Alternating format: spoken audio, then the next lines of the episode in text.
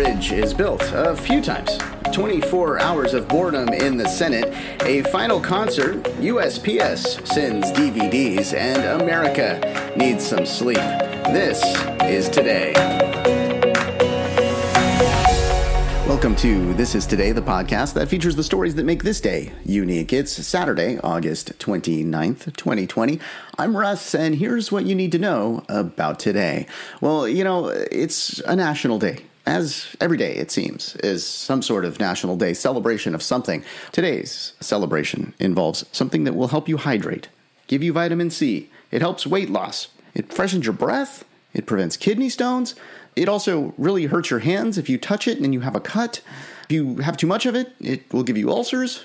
What am I talking about? Lemon juice. Yes, it is National Lemon Juice Day. So pour yourself a nice, refreshing glass of lemon juice, or take those lemons and go ahead and make some lemonade out of it. That might work too. You knew that joke was coming, didn't you? Yeah, they all can't be great. Okay, let's talk about some of the events on this day. Way back in 1831, Michael Faraday discovers electromagnetic induction. Well, he did this experiment where he wrapped two insulated coils of wire around an iron ring. He found that upon passing a current from one coil, a momentary current was inducted in the other coil, which is mutual induction. Of course, the two coils do have to love each other very much. You didn't see that one coming, did you? All right, you might have their tires on your car on this day in 1898. In Akron, Ohio, the Goodyear Tire and Rubber Company was founded. And if you've been to Quebec, you've likely seen the Quebec Bridge. It's got an interesting story behind it. On this day, back in 1907, the bridge collapsed. It was the first version of the bridge. It killed 75 workers as it collapsed. They then began working on a redesigned version of the bridge. But when they were lifting a cantilever section of the bridge up, it fell, so it collapsed a second time on September 11th of 1916. The bridge ultimately was completed in August of 1919. It cost $23 million and the lives of 88 bridge workers. A lot of people are saying that the Senate and Congress are pretty crazy right now. Well, in 1957, Strom Thurmond, a senator from South Carolina, he went on a 24-hour filibuster against the Civil Rights Act. He talked for 24 hours.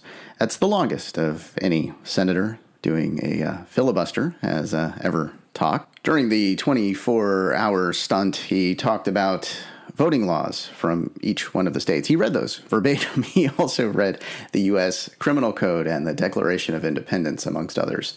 It lasted 24 hours, and those 24 hours ended on this day in 1957. Moving now to Candlestick Park in San Francisco. On this day in 1966, the Beatles did their final paid concert of their career. It took place on this day in 1966. There was an audience of 25,000. And believe it or not, there were 7,000 tickets unsold for the event. Now, the Beatles, of course, would break up in 1970, and even Candlestick, well, that's not even around anymore. It was demolished in 2015.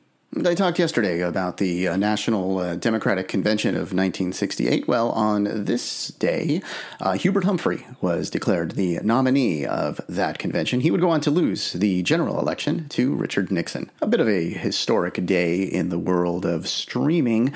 On this day in 1997, Mark Randolph and Reed Hastings founded Netflix, initially as a DVD delivery service. Of course, it became the streaming service that we all know and binge today. A study released in 2013 on this day. It was a first-of-its-kind study. It reported on the use of sleeping pills in America and revealed that 8.6 million Americans are taking prescription sleeping pills. This, of course, may or may not be related to binging on Netflix. If you do need to sleep, maybe watch that Strom Thurmond speech. I'm sure it's streaming somewhere. Let's take a look at some of the headlines from last year. Well, James Comey, it was reported that he violated FBI policies with memos on Trump discussions. Alex Trebek was in the news last year and still is. He was back on the mend after some chemotherapy. Hurricane Dorian missed Puerto Rico, but Florida could be next. We'll hear more about that in coming days. A magnitude 6.3 earthquake rumbled off the Oregon coast. Trending on Twitter last year was Michael Jackson. Well, his birthday today. He would have been 62. He died in 2009. Also born on this day, John McCain, who passed away in 2018. Robin Leach, the host of Lifestyles of the Rich and Famous. Now, he passed away in Las Vegas back in 2018, but he would have been 79 today. Neil Gorsuch, it's his birthday today. He was nominated to the Supreme Court back in 2017, and she just made news last weekend. She gave birth to a child. Leah Michelle turns 34 today. And that is your look at August 29th. Thank you for listening to This Is Today. We do our best to pull together all of the correct information. If we made a mistake and you heard it, you're super smart and we're super sorry. Be sure to subscribe wherever you get your podcasts and give us a 5-star if you think we deserve it. If you would like to make sure that we cover something on a future episode, just let us know. Go to thisistodaypodcast.com to make suggestions, give us feedback, and see our other podcasts. I hope you enjoyed learning about today. I'm Russ, and I'll talk to you tomorrow.